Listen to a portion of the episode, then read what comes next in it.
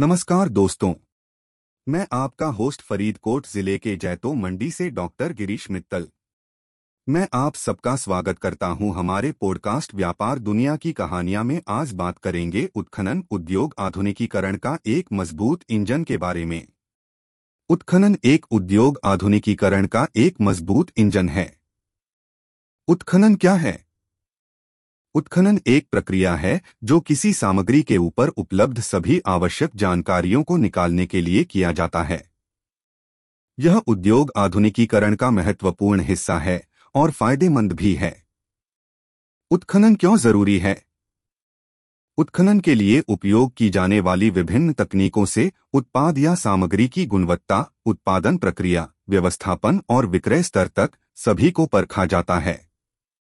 इससे उत्पादक कंपनियों की अर्थव्यवस्था में सुधार होता है, जो उन्हें अधिक विपणन संभावनाओं के लिए तैयार करता है। उत्खनन के फ़ायदे।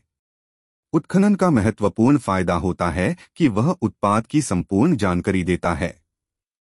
इसे अनुक्रमणिका की तरह देखा जा सकता है, जिससे उत्पादकों को उत्पाद के मूल्य, प्रकार, संग्रहण, विनिर्माण और विक्रय सहित कई विषयों की बेहतर समझ होती है।